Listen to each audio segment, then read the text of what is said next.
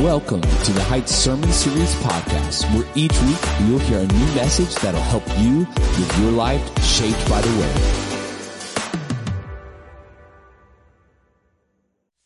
Amen. And again, good morning. Great to see everybody today. How many of you like that song, Waymaker? That's a good, it's a good song, isn't it? How, how many of you can say, I can praise God today because He made a way in just the last month? In just the last month? Okay. Praise the Lord. God making a way. And you know what? When He does it for us in the past, He expects us to believe Him again in the future, right? So, hey, if you need a way made in 2022, He's, he's going to be faithful, isn't He? He's going to show himself good. Well, happy new year to everybody. I say that with a smile. I'm faking it just a little bit. I'm, I'm, you know, still get the holidays. Really, they're all over just like that. I thought we were just getting started. I always feel. Anybody else feel like that? Right? Yeah. The holiday lovers were just, oh, this hurts a little bit, but on we go into 2022. And I tell you one thing, I really am excited about it. I alluded to it a moment ago when I was praying. Uh, I'm, I'm excited about prayer and what that can mean in my life and in, and in your life and in the church. And you know, obviously there's nothing unique in the church service to say we're excited about prayer. But, but what if, what if we saw God do something we've never seen before?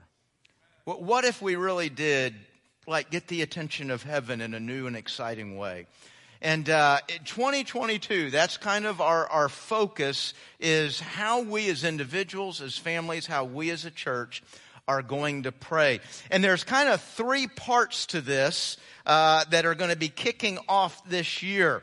Uh, as I'm explaining the first part, I'm going to ask David Alori, our member care pastor, our prayer pastor, to come up here because he's going to explain two parts. But the first part is starting next Sunday. I'm going to start a series uh, on on prayer that's going to be five messages long on WWGP. What would God pray?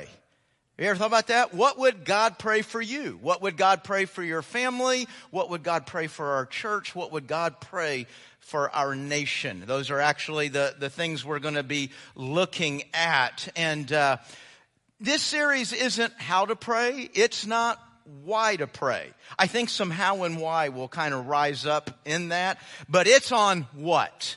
What to pray. I mean, a lot of times when we're praying, it's what, what's got us frustrated is not the how and why, it's I don't know what to say. Anybody been there?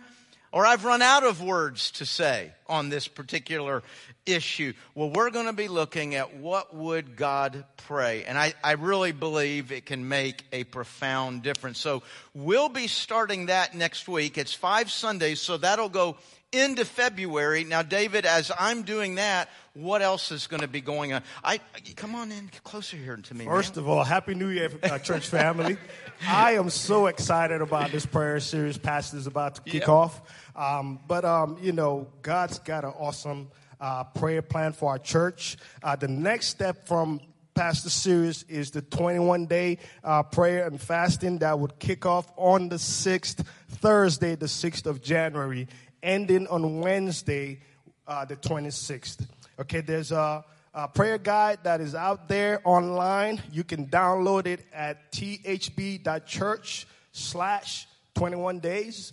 Um, we have some copies, about 100 copies, so one per family today. You can come back Wednesday and into Thursday to pick up a copy for yourself. Uh, we have a limited copy right now, but we can get uh, you can get printed copies if you need those uh, starting Wednesday. There are some out there, so you can pick that up. So there are some today. Today, yes. So the 9:15 will just gobble those up. Probably, and yes. 10:45 will just go straight to online. Yes, most likely.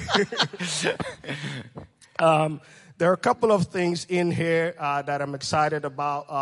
Uh, we have a prayer, uh, the fasting guideline in here. Uh, we want you to develop your own uh, fasting plan.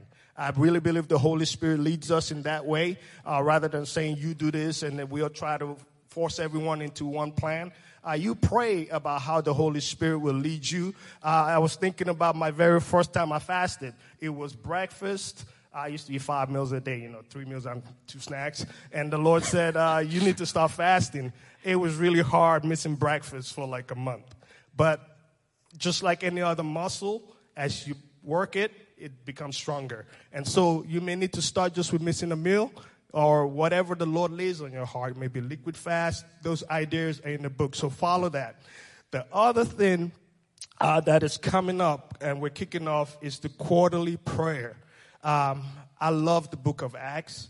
And the premise for that quarterly prayer came from Acts 16 when Paul and Silas were in jail.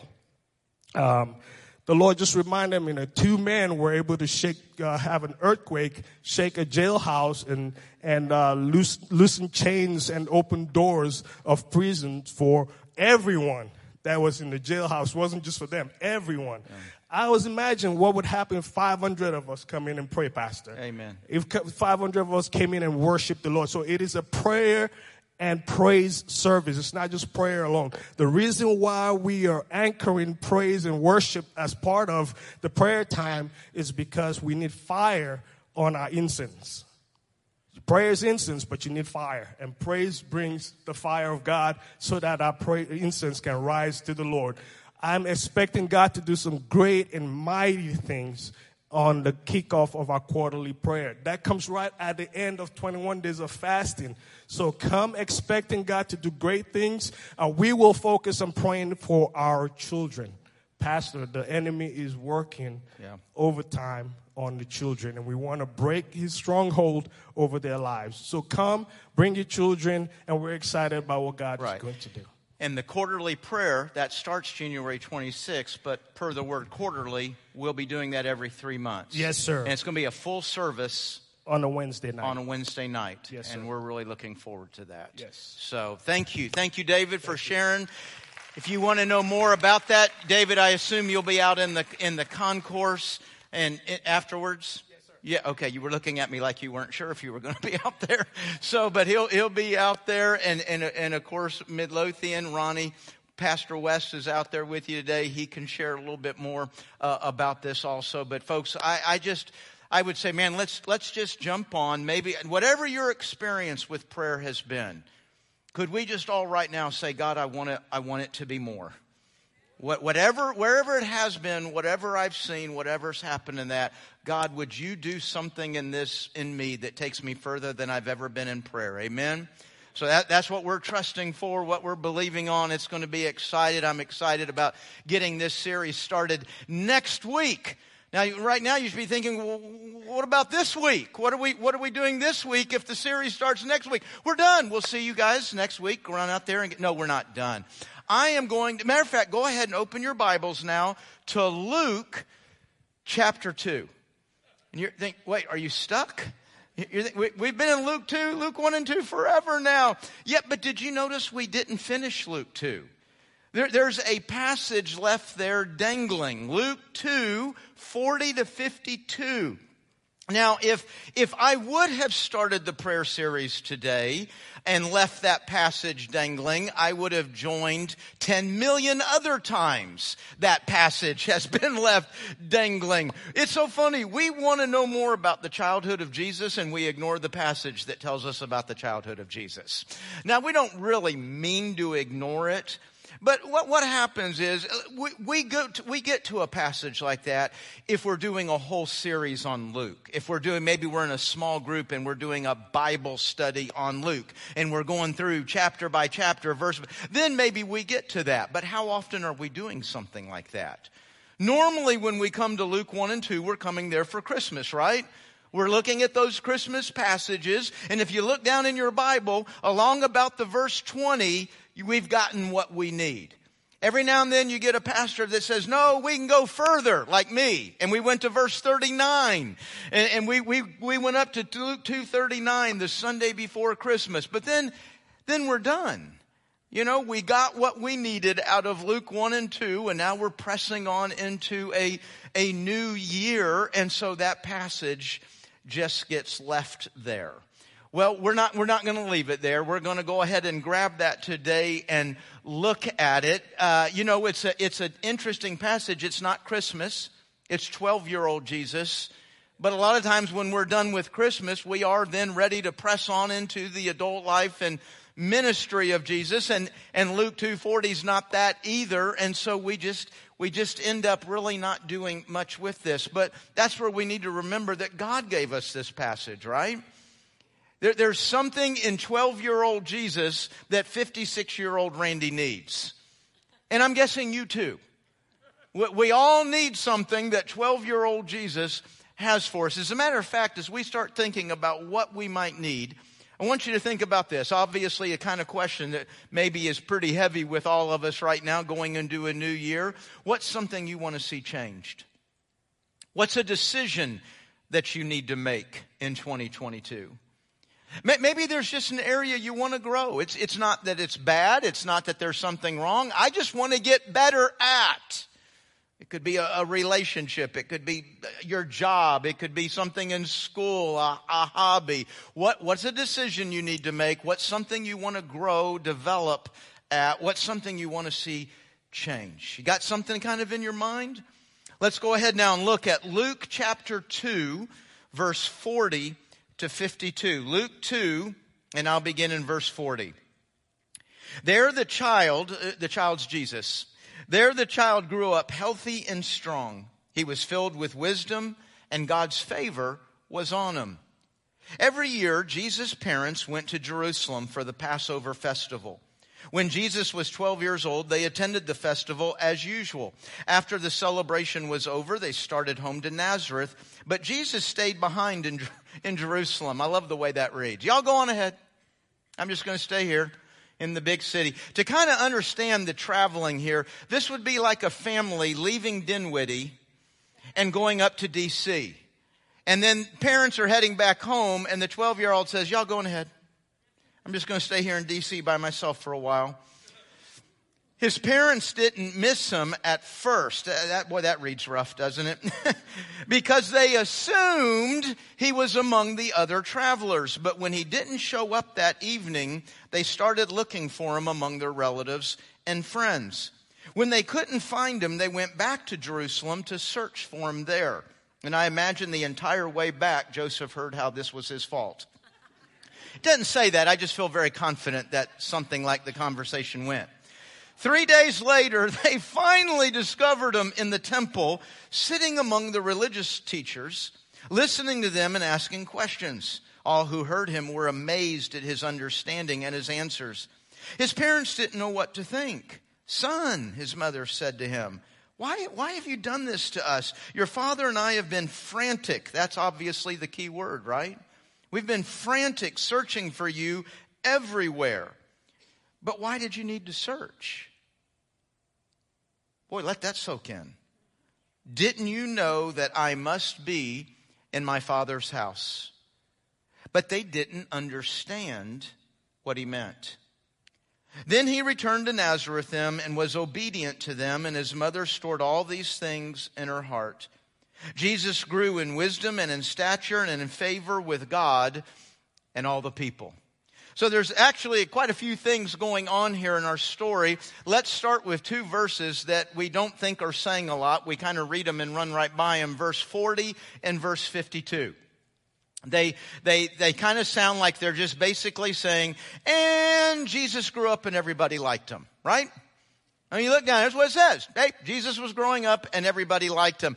There's actually a little bit more going on here than just that statement. In verse 40, that is a transition verse. As a matter of fact, if you look at how maybe paragraphs are broken up, or maybe your Bible puts little notes or, or titles above certain sections, verse 40 is probably with the prior section. Because verse 40 is a transition statement. Verse 40 is carrying us from the Christmas story into the story we're now reading. In other words, verse 40 is what was going on in Jesus' life from the age of 0 to 12. What, what was Jesus doing? What was happening from 0 to 12? And it says, well, he was growing up. And it's interesting, in this verse, it's written in the passive. In other words, this is what was happening to Jesus. He was getting taller. He was getting heavier. He was learning how to read. He was learning how to take care of things. He, he was just doing what it kind of, what you would say here is a normal zero to 12 year old is doing. The normal things happening to a growing, developing eight year old is the same thing that was happening to Jesus, written in the passive. So, so we're seeing a, a, kind of a transition and a summary statement of his first 12 years in that verse. Now, when we go to verse 52, that's also a summary statement. And it is a transition from the story we just read to what's going to happen in chapter 3. It's a transition to his adult life. So verse 52 is kind of summarizing ages 13 to 30. Now, you know, again, this is an area we wish we had more about Jesus' life. And we get one verse, one verse for 0 to 12, one, one verse for 13 to 30. But what's interesting with the way Luke writes this, led by the Holy Spirit, Verse 40 was written in the passive, verse 52 was written, written in the active. So verse 40 is more about what is happening to Jesus as a growing, developing human. Verse 13, or verse, verse 52, 13 to 30, is more about how Jesus was taking ownership of his growth, ownership of his development. Yes, he's still getting taller. Yes, he's still putting on weight. Yes, he's still learning kind of these normal things, but he's really starting to own it. I want to grow. I want to develop. I want to understand. And so that, that, that's what we have in this story that we don't really notice those two verses, but look what they are. They're a frame. So whatever we're going to discover in verse 41 to 51, it's framed by this idea of there's a very natural, normal growing. There's somebody wanting to grow, wanting to develop, and that's going to frame this story. And of course, our story is a story of a family going to Passover in Jerusalem. Now, three times a year, a Jewish male had to go to Jerusalem. You, you, don't have a choice. This is what the law required. Now I said male. Let me explain that in a moment. But a male would be 13 to 30. Three times a year, Passover, Pentecost, and Tabernacles. Three times a year, they have to go to Jerusalem. So that's one of these three times is the Passover. Now, why is only the male required? Does not God not care whether women and children go? Not at all. God's acknowledging the difficulty of travel. Remember, this is, this is not like the world we live in. You, you could live a hundred miles away from Jerusalem and to go for that event. Remember, we talked about this already with the time that Mary and, and Joseph were traveling. You might be talking, depending on where you're coming from in Israel, you could be talking about one to two weeks of travel. Maybe even a little bit more. That's one to two weeks you're not working one to two weeks that nobody's at home taking care of things. And obviously that puts a stress and a burden on the family. And there's going to be times where, hey, we're just not going to be able to do this. So God said, I want one member of the family a year, three times a year, to go to these events. Obviously carry the whole family if you can. But if you can't carry the whole family, then the male, starting at age 13, so Jesus is in Jewish uh, culture, Jesus is right on the verge of becoming an adult, an adult male. He's 12 here, but 13 to 30, you would go three times a year. And as we see, they're, they're going in a caravan. Earlier in the Christmas story, we saw Mary and Joseph. They travel as a couple. They're they're by themselves. It's a little bit more dangerous. We might think, as a matter of fact, if you've ever traveled with a, a, a large family or maybe a couple of families traveling together, that's hard, isn't it? In the way we travel and the way we do things, the larger the group gets, the more difficult it gets. Not true here. The larger the group gets, the safer it becomes, the more efficient the travel becomes. So if I'm traveling by myself or me and my young pregnant wife are traveling down a road in this time, man, I'm uh, an hour and a half, an hour before dark, we're getting off the road. I, have got to secure a, a shelter. I've got to secure food. I've got to secure a safe place because it's not safe. It's not safe to be out there in the wilderness by yourselves. So you're losing a lot of travel time by just having to create security. Well, when you're in a caravan, you don't have that problem.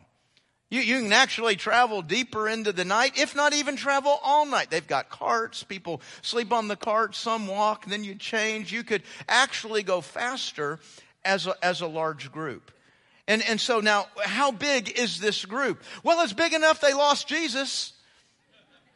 Now, just, hey, let's just do some math in our mind. How big does it have to be to lose your child? You something? I mean, I had four kids. I could walk into a room of what, 50 to 100? And probably within 10 seconds, I, one, two, three, four. Okay, they're all where they belong.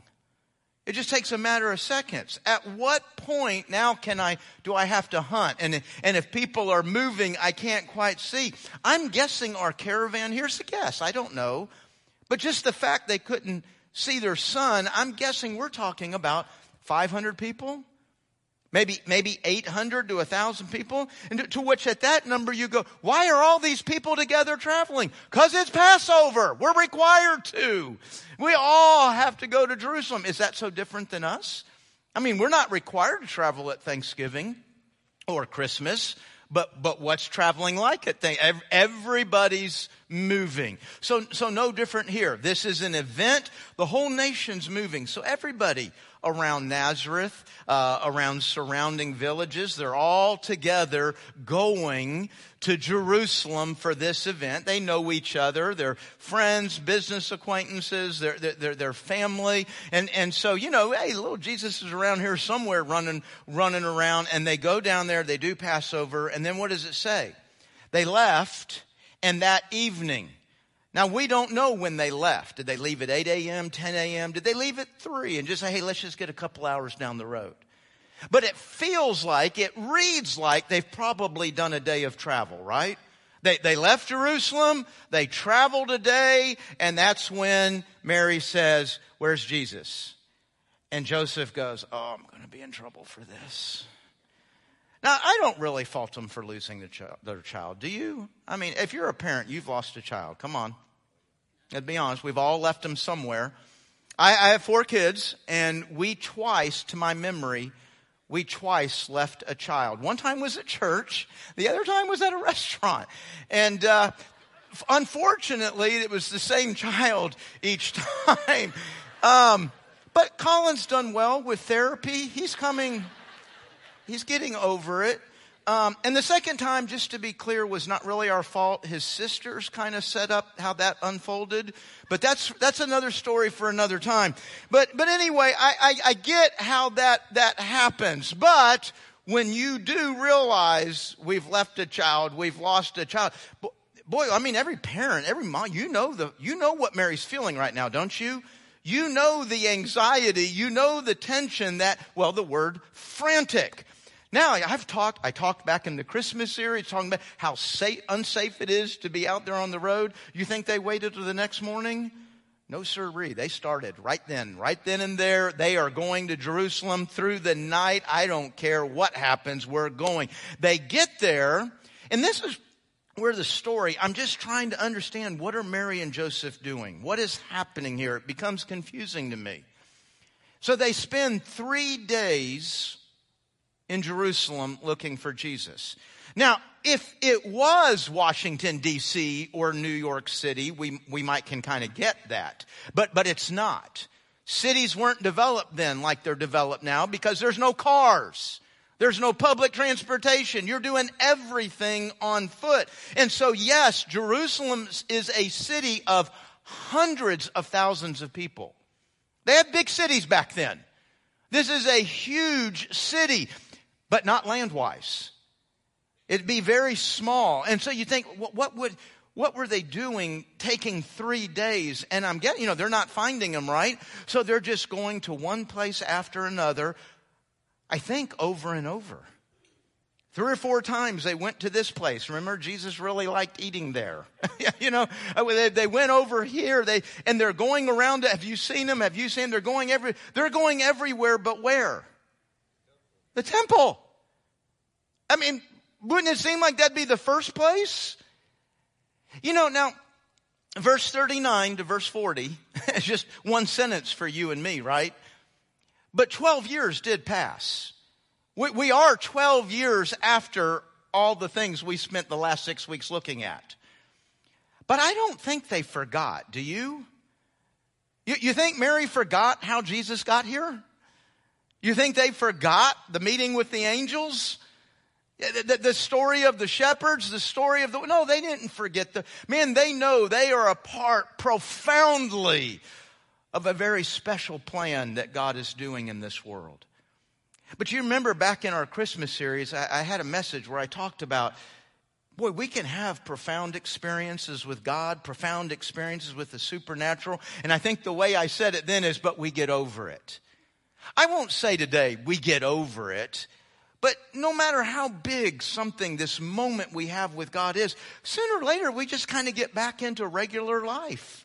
We're just kind of operating in a regular way of thinking, a regular way of looking. I know this child is super special, but you know, just one day becomes the next and we're just doing life. And boy, doesn't Jesus jar him here with, I'm not here to live a regular life. He would say that because he's the Son of God. You and I wouldn't have to say, I'm not here to live a regular life, right? No, I, I think maybe we should learn something from 12 year old Jesus. I'm, I'm not here just to do what everybody does. I, I'm not just here to roll from one day to the next. Whatever happens, happens. And so Mary and, and Joseph walk up on, finally get to the temple. hey, you think we should go to church? Nah. So they finally decide to go to the temple and, and there they find him. And Jesus is in this incredible scene, this incredible moment. He's 12 years old and he's teaching the religious teachers. Try to imagine, not 12 year old, I mean, it's just like a seventh grader, right? So imagine a seventh grader going up to VCU and gathering the physics department and then proceeding, and this is kind of how this unfolded. The 12 year old asked them some questions and they gave answers because they're all doctors in physics, right? They know the answers. And, and so then the, the, the 12 year old starts to say, well, what about this? And what about this? And then pretty soon the, the 12 year old, and now, now all of a sudden they're asking some questions, and then pretty soon they're taking, not, not, not physics students, the professors are now taking notes on what the seventh grader is teaching about fit. That's what we're talking about here. That's what this looked like. And it, and it says that, that they were amazed. That's a, that's an interesting translation. That word literally means to lose one's wits. In other words, they are losing their mind over this conversation, over this experience that is happening. Now you think, I mean, he's, he's the son of God, right? So he knows everything. So he's probably telling them stuff he's, they've never heard before. You know, my guess is probably not. My, guess is he's working with the scriptures. He's working with what's been revealed. I, I'm, I'm guessing it's not that he's saying things they've never heard. But they probably are amazed. Hey, the guy's 12 years old. He like knows, has anybody here yet said anything he didn't know? You know, he knows, so it's, it's the level, it's what he knows, probably the clarity with which he was communicating and this is where I'm guessing maybe he starts to play some of the God card, is how he starts connecting dots. You know what I'm talking about? I mean, sometimes I know this, and I know this, and then all of a sudden one day somebody connects them for me. And I go, oh my God. And all of a sudden there's, there's a beauty in that connection or there's a, a purposefulness in that connection. And all of a sudden it's, it's a, like it's a brand new thing. Two things I've always known, but somebody connected the dots for me. And I imagine that's a lot of, of what is going on here as Jesus is talking with these religious teachers. And now enter very frantic mom and dad. And she is like wanting to hug the life out of them or spank the life out of them. Maybe a little bit of both at the same time, right? And, and she says, why did you do, very interesting language going on here. Why did you do this to your dad and I? And what does Jesus do? Uh, I was with my dad the whole time. It almost sounds like a correction, doesn't it? I, I don't think it is. I, I don't think Jesus is trying to correct her statement or point out the wrong view or anything like that. I think he is genuinely surprised. Hey, I know what you guys know. I know about your meeting with Gabriel. I, I know how I got here. I, I, mean, I, I know that you know. So why were you looking for three days and this is the last place you tried? And, and I think he's just, I, I, I, hey, I didn't mean to make you frantic. I didn't mean, but why didn't, why, why didn't you? And so we're back to what I said just a moment ago. You know, eh, we can just get stuck living this regular life But maybe another way to think about this is we have an amazing ability to believe things and do nothing with it. We have an amazing ability to believe in something, but never apply it, never translate it into life. And I was starting to think, you know, what, what, what would, what would be something that we all believe and know, but almost never do anything with? And I, the first thing that came to my mind is Satan. I, am I'm, I'm guessing if we did a poll, you know, hey, we'll, we'll do an online poll also. If we did a poll right now, I'm guessing in our particular crowd, we'd be 80%, 85, may, maybe, maybe north of 90% of us would say, I believe in the personality, the person of Satan as presented in scripture. I absolutely believe in him. And not only would we say we believe that he's out there, but we also believe what the scripture teaches, what he's doing, what he's about.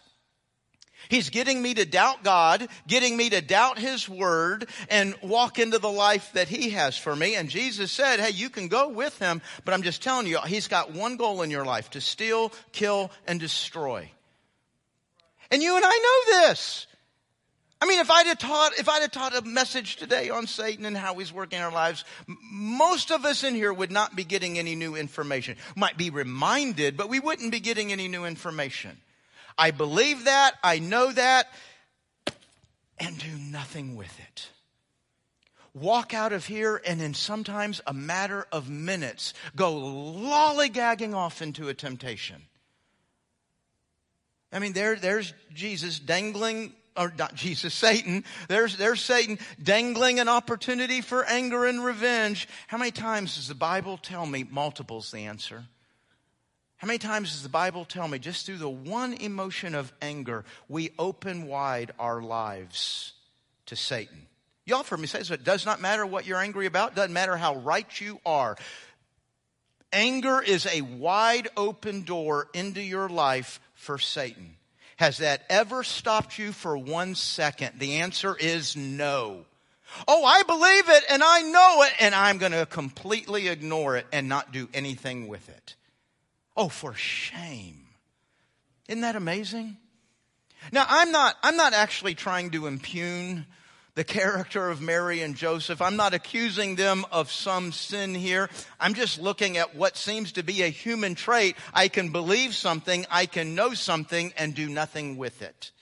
Not really figure out, okay, now how do I then live? How do I then incorporate this into life? And I, am wondering, they know all this stuff about this, but they don't seem to really be incorporating it into life.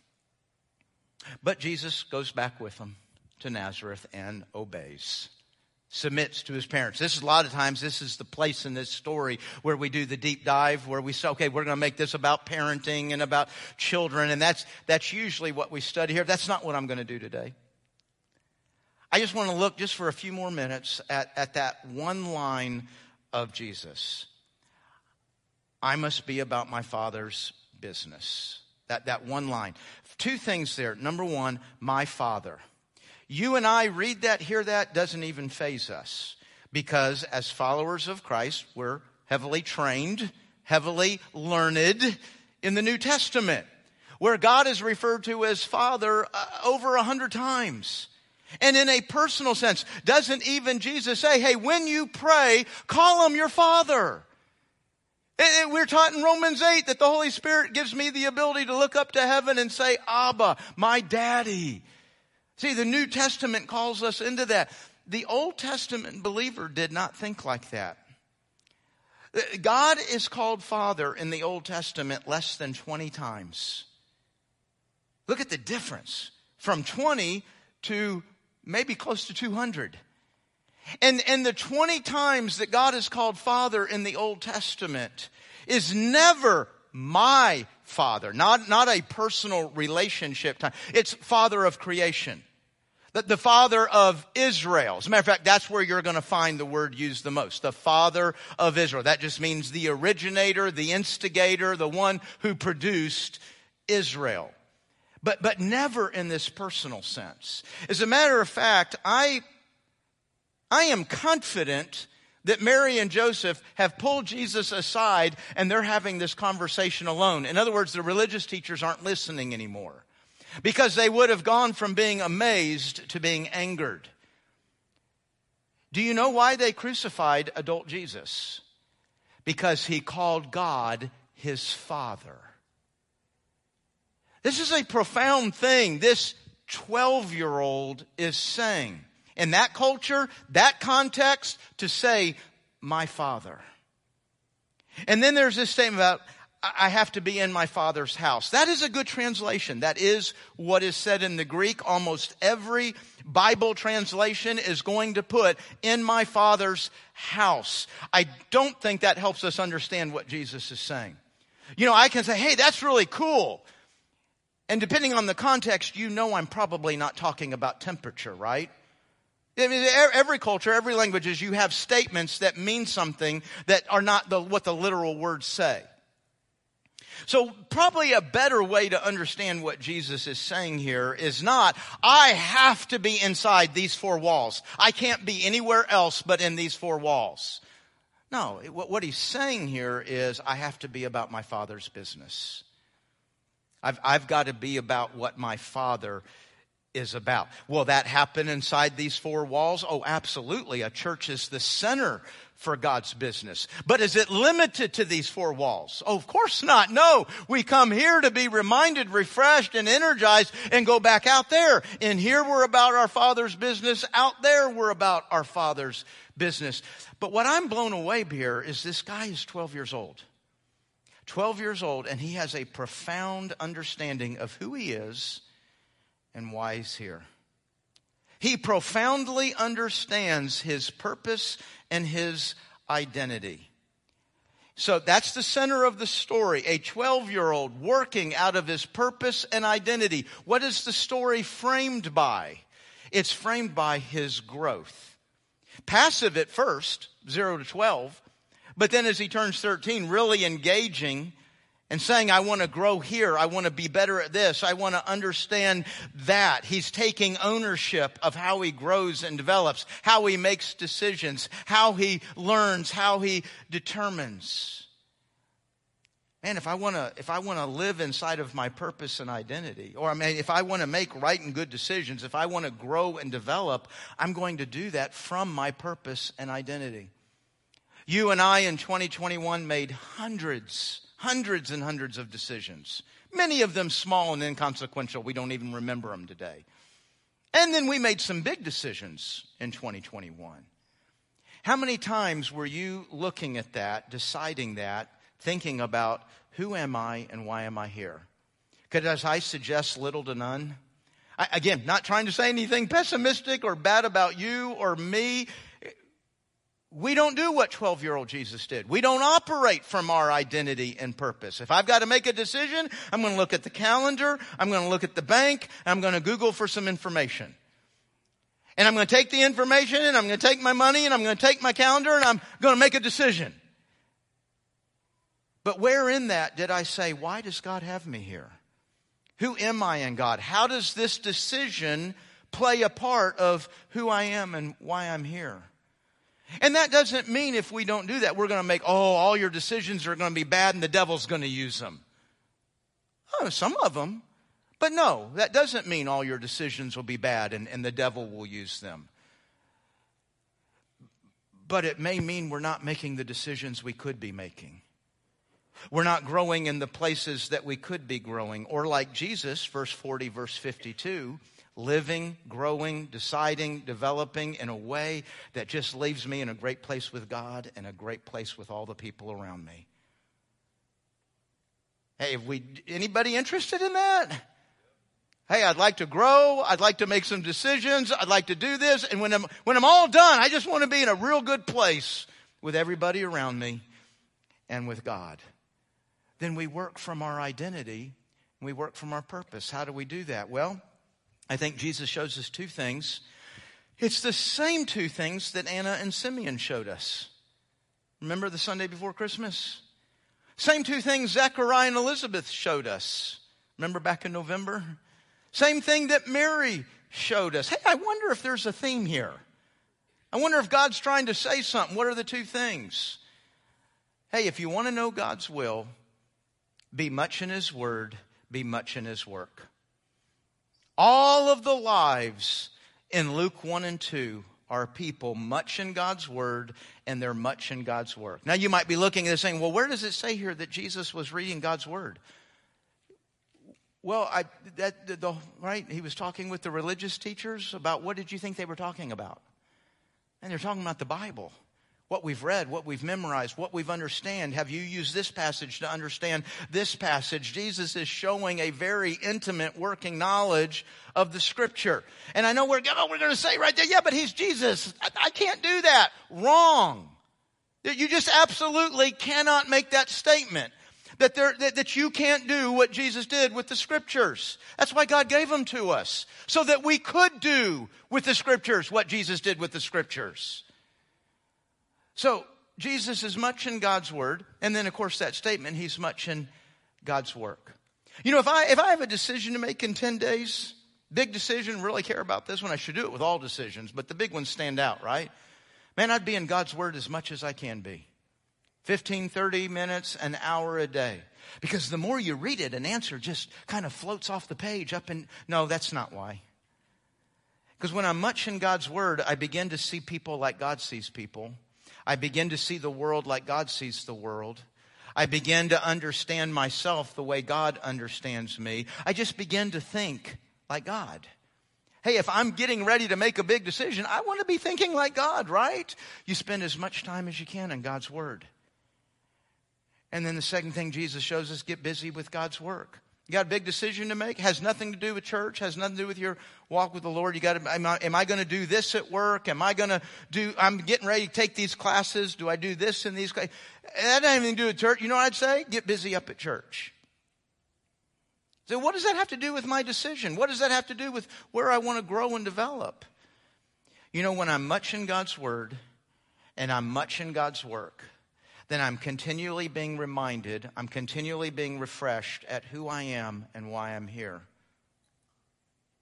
Two things we do a whole lot without ever thinking anything about. So clearly, we need to be reminded, we need to be refreshed about who I am and why I'm here. What if I approached everything with a constant reminder, I am a child of God. I need to make this decision in a way that looks like I'm a child of God. Hey, I, in everything, I want to be a witness for God. In everything, I want to point to Him. In everything I do, I want Him to get glory. Do you think I'm going to come to those thoughts without much being in His Word and much being in His work? No, I'm not. I'm too absorbed with myself. I'm too absorbed with what's going on around me. I've got to choose to get much in the Word, choose to get much in His work, and then I'm reminded. What a great way to go into 2022. God has given us such solid standing about who I am and why I'm here. It'll help you make every decision. It'll give you the motivation for everything you want to be better at. Amen. Amen. Let's pray. Father, we come before you today, and I thank you that by the power of Jesus Christ, by the blood, the death, the resurrection of Jesus Christ, I am a child of God, and I can call you Daddy. That's your goodness. That's your kindness, not my goodness and kindness. Lord, I thank you that in Christ I'm a child of God. In Christ I am doing things every day in every relationship, in every decision, I'm doing things that can wonderfully point to who my Father is and give people a good view, a good picture of my Father through my life. Oh Lord, would I have no greater desire? May we have no greater desire than to enjoy being your child and to let everybody around us see who our Father is. Oh Lord, as we head into 2022 with things we want to change, areas we want to grow, decisions we need to make, may we be much in your word, much in your work, and just wait on you to show your will and your answer, because you always do. It's in Jesus' name that we pray. Amen.